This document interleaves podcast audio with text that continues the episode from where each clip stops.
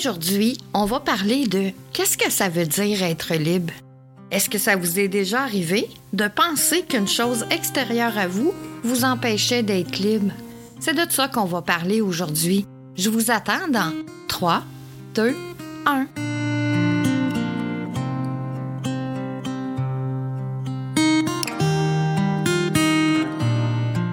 Tu veux devenir un être libre, autonome et intuitif? Des milliers de personnes du monde francophone ont bénéficié de son savoir charismatique, ses expériences de vie hors du commun et du pouvoir de la transformation de soi. T'as aussi envie de dire je suis l'artisan de ma vie, le druide de mon âme? Alors bienvenue au temps méridien. Prends une place bien au chaud, mets tes écouteurs et laisse-toi bercer par sa voix claire et riche, remplie d'authenticité. Voici votre hôte, Marie-Léa.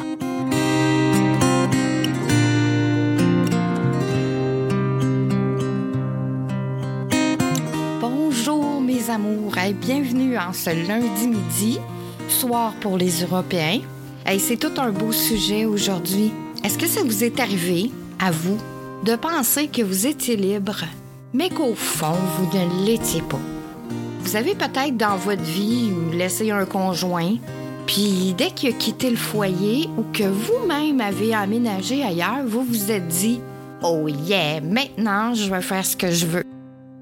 Vous vous êtes mis à sortir, à faire des choses que vous avez laissées de côté et vous vous pensiez libre. Peut-être aussi que quand vos enfants sont partis de la maison, vous vous êtes dit Oh yeah, maintenant, je vais faire ce que je veux de mon horaire. Plus de contraintes, plus de contraintes de les surveiller en permanence, d'aller les reconduire à tel ou tel endroit, plus besoin de vérifier leur horaire de rendez-vous et vous vous pensiez libre. Ou tout le monde a déjà entendu parler là, de euh, une phrase comme euh, d'une personne proche. Si j'avais de l'argent, je ferais telle ou telle chose. Ou si je gagnais le million, je m'achèterais telle ou telle chose. J'en aurais plus de problème. Puis tout ça en pensant que c'est l'argent de plus qui vous rendrait libre. Tout le monde a entendu parler ou dit euh, ces choses-là un jour. Je vous fais une confidence. Toutes ces pensées sont fausses. Pire, ce sont ce qu'on appelle des fausses croyances. Être une personne libre est bien au-delà de ça. Parce que être libre ne peut venir que de l'intérieur de nous. On confond souvent être libre et être libéré des contraintes.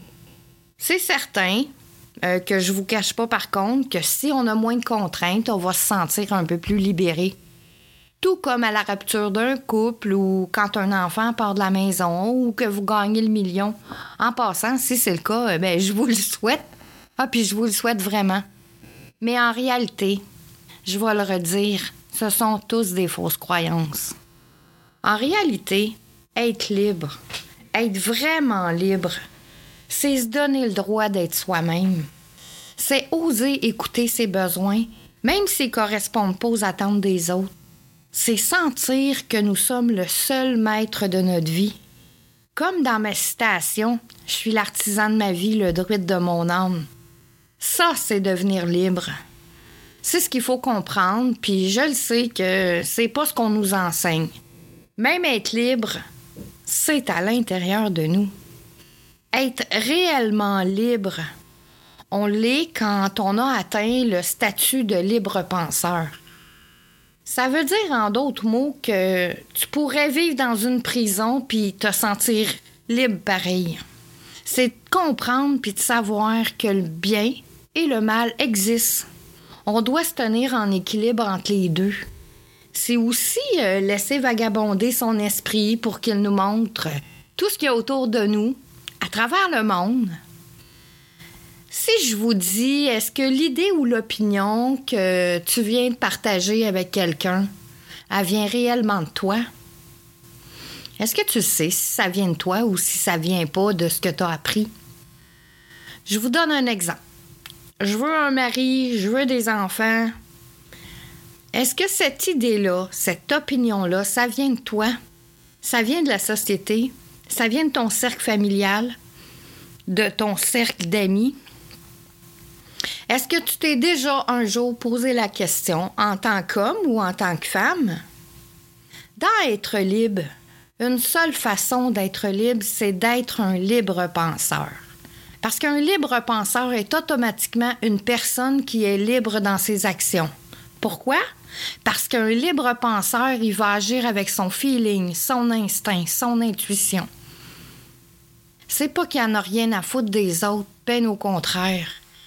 Il laisse les autres être qui ils sont et ce qu'ils sont, car sa conscience le permet. Il laisse les autres s'exprimer et dire ce qu'ils sont puis ce qu'ils veulent. Même s'il voit le chemin ou la route qui est embûchée, sur lequel un ami se trouve, il n'essayera pas de changer sa trajectoire. Il accepte que l'autre puisse avoir une opinion différente de la sienne. Il cherche pas à le faire changer d'avis. Il donne son avis, il laisse les autres être, dire et penser ce qu'ils pensent. C'est-tu pas beau tout ça? Mais la réalité, c'est bien différent.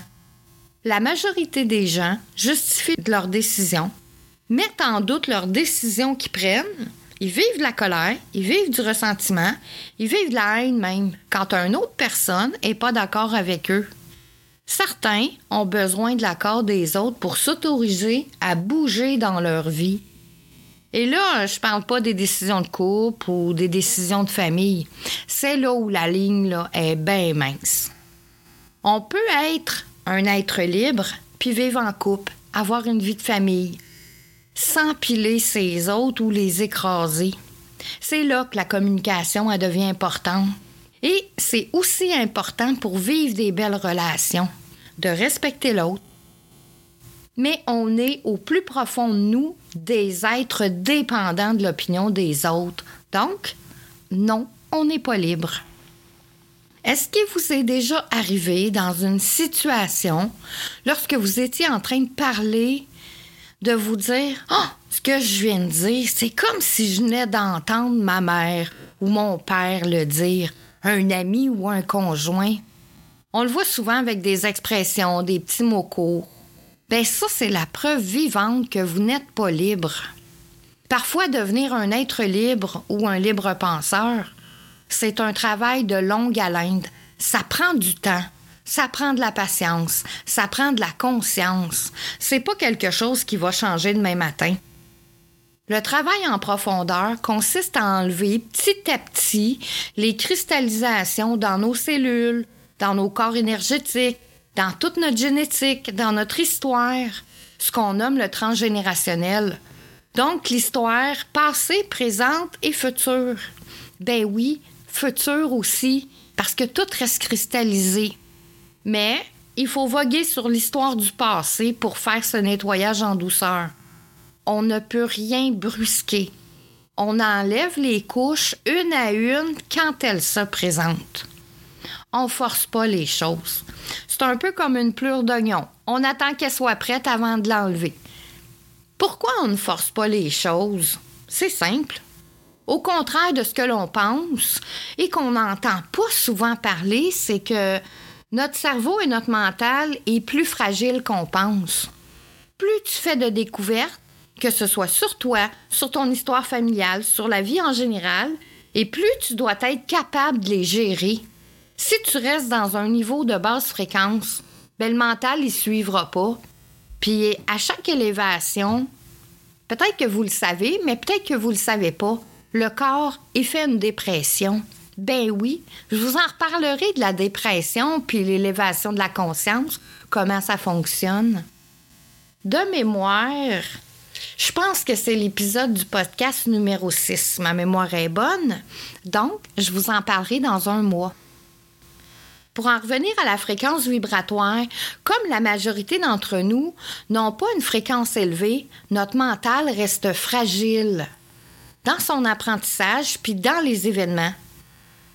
Mon histoire à moi la plus marquante à ce sujet, c'est lorsque j'ai perdu mon troisième enfant.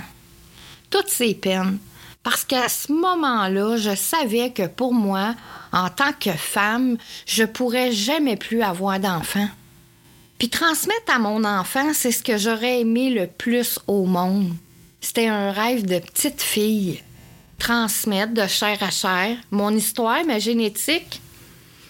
Puis là, je suis tombée dans un tourbillon de peine.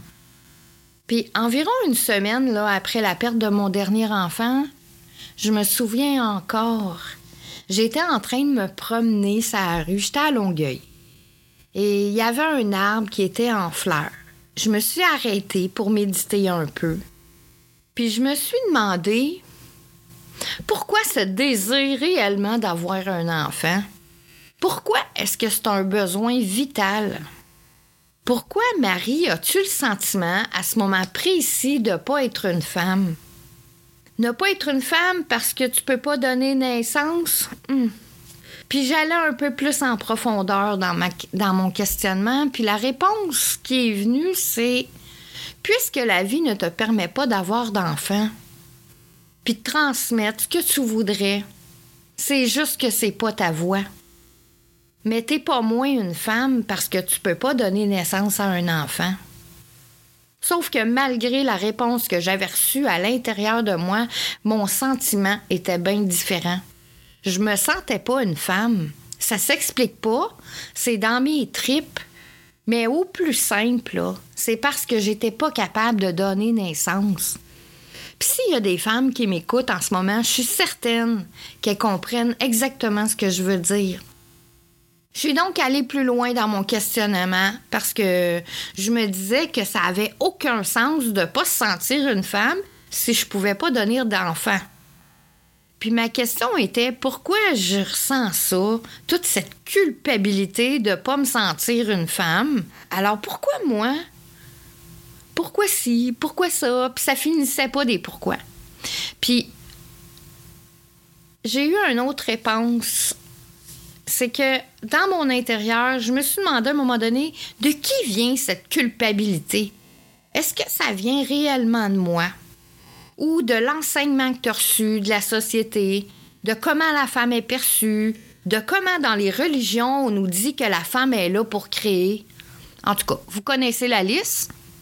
J'étais vraiment surprise des réponses à l'époque, puis j'avais environ 30 ans.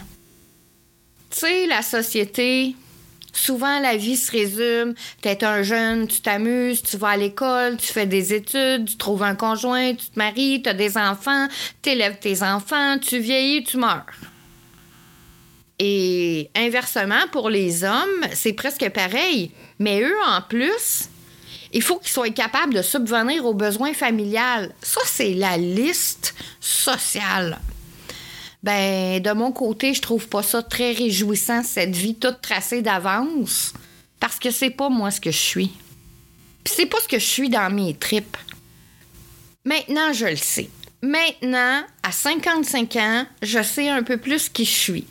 Oui, bien sûr, ça me manque cette vie-là. Je suis triste aussi sans enfant, à moi. On s'entend? Parce que j'aurais aimé ça, moi, les aimer d'un amour inconditionnel. Je le sais, je me connais.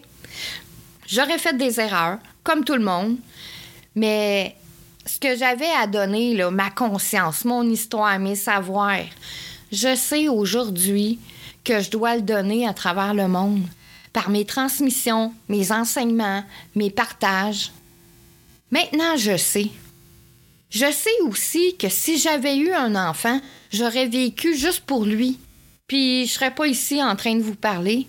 Je le sais, j'en ai élevé trois par union, puis j'ai pas vécu pour moi une seule minute pendant ces 15 années.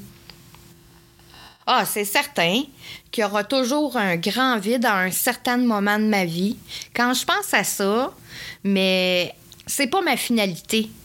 Je me suis libérée de ce que la société pensait et qu'elle disait pas tout haut aussi. Comme euh, si t'as pas d'enfant, tu sais pas ce que c'est, euh, tu peux pas t'occuper correctement d'un enfant. T'en as pas eu, toi? J'en ai élevé quand même trois. Et ma plus grande gratitude, c'est que je le sais maintenant que j'aurais été une super maman. Avec ses défauts, ses qualités. Je les salue d'ailleurs. Puis je vous dis que je vous ai aimé puis que je vous aime encore comme mes propres enfants. Je vous ai transmis ce pourquoi j'étais née, avec mes bons coups, avec d'autres un peu moins bons, puis je serai toujours là pour vous autres. Je ne sais pas si vous comprenez ce qu'est avoir un esprit libre, mais en toute chose, on se doit de se demander est-ce que ça vient de moi? Ou si cela vient de ce qu'on m'a inculqué, qu'on m'a dit sans vérifier, des annonces, euh, de, de, la télé, de la société, de ce qu'on entend, de ce qu'il y a autour de nous. Maintenant, comment on fait, nous, pris entre vouloir notre liberté puis être une personne libre? En premier, on peut se demander est-ce que c'est avantageux d'être libre? Je dirais oui, oui et re-oui.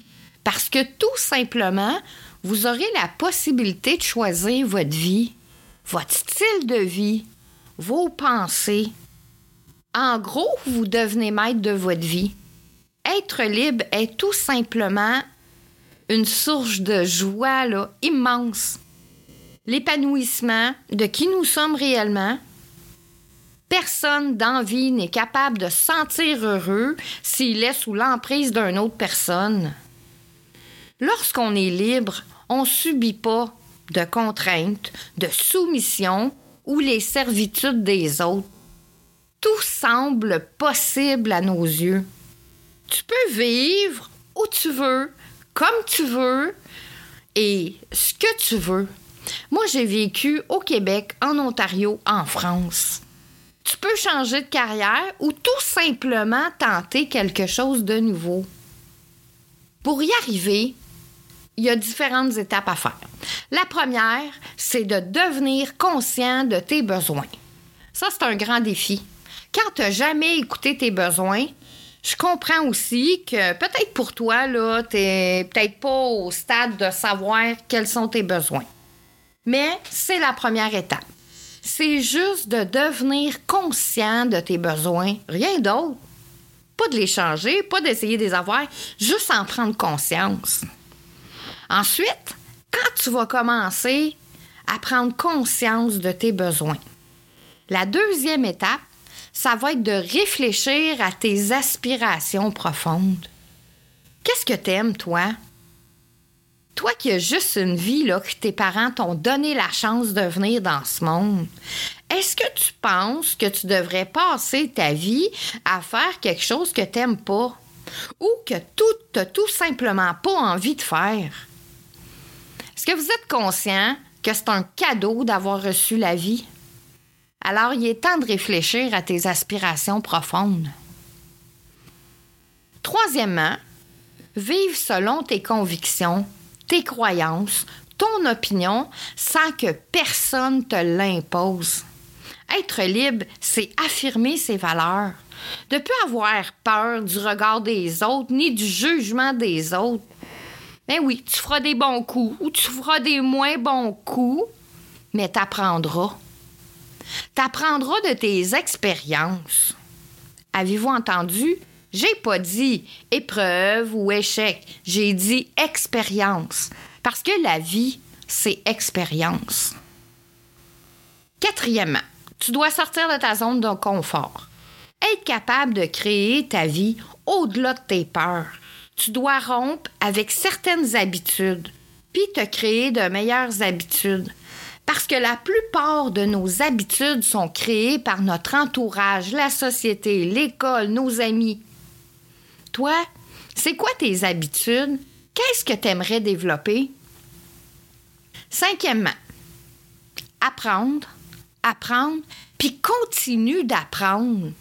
Parce que la connaissance puis le savoir, tu vas le voir par toi-même, ça va t'éviter des expériences désagréables.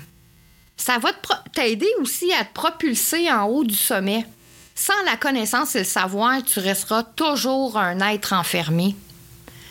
Dans la non-liberté, sois et deviens un être libre. Pour terminer, si tu n'es pas d'accord avec toi-même, ben tu pourras jamais être fier de toi. De ce que tu es, de ce que tu fais, de ce que tu penses. faut cependant que tu saches que l'absence de limites et de contraintes peut avoir certains inconvénients. Si tu ne maîtrises pas ta liberté, tu risques de piétiner celle des autres. C'est pas le but. Tu risques de te détacher du monde. Puis parfois, tu peux te rebeller. Ceci dit, il est toujours préférable d'être libre plutôt que d'être emprisonné. Dans une vie que tu n'as pas choisie. Fait que si tu n'oses pas, tu risques de passer à côté des belles opportunités que tu pourrais avoir. Alors, il faut vraiment être libre. Parce que la liberté, ça va avec l'authenticité. Arrêtez d'être une personne que vous n'êtes pas. Soyez fiers de ce que vous êtes. Révélez au monde la personne que vous êtes vraiment. Quoi que votre entourage, vos amis, vos parents en pensent, oubliez pas que vous êtes le seul maître de votre vie ou la seule maîtresse de votre vie. Pour vous aider dans vos démarches, reconnectez-vous avec la nature. Parce que la nature, elle a tous les secrets de l'univers. Tu un bon bain nature pour remettre nos idées en place, ça fait du bien. Ça nous reconnecte avec nous-mêmes. Au milieu des arbres, au milieu des fleurs, au bord d'une plage. Plongez dans vos pensées. Essayez de vous débarrasser là, de vos inquiétudes, vos peurs, vos angoisses. Tant que vous serez stressé, vous pourrez jamais être libre. Pour vous reconnecter avec la nature, vous pouvez partir à la mer, aller faire une randonnée en montagne, vous promener dans le bois. Puis si vous avez de la difficulté, sortez sur le terrain chez vous, dans le cours, puis allez prendre un arbre dans vos bras, discutez avec lui. Vous verrez, vous serez surpris du résultat. Être libre, c'est la clé du bonheur. De la joie de vivre, de la spontanéité d'un enfant, de l'authenticité. N'oubliez pas, vous êtes l'artisan de votre vie, le druide de votre âme. La semaine prochaine, le sujet, c'est être autonome. On va en savoir un petit peu plus comment tout concorder ça ensemble. Être libre, être autonome. Vous pouvez venir me rejoindre sur mon groupe Facebook Marie-Léa Alchimiste, la communauté. Et surtout, n'oubliez pas, vous êtes l'artisan de votre vie, le druide de votre âme. Je suis là pour vous aider à devenir des êtres libres, autonomes et intuitifs. Bonne semaine à tous et chacun. Je vous embrasse.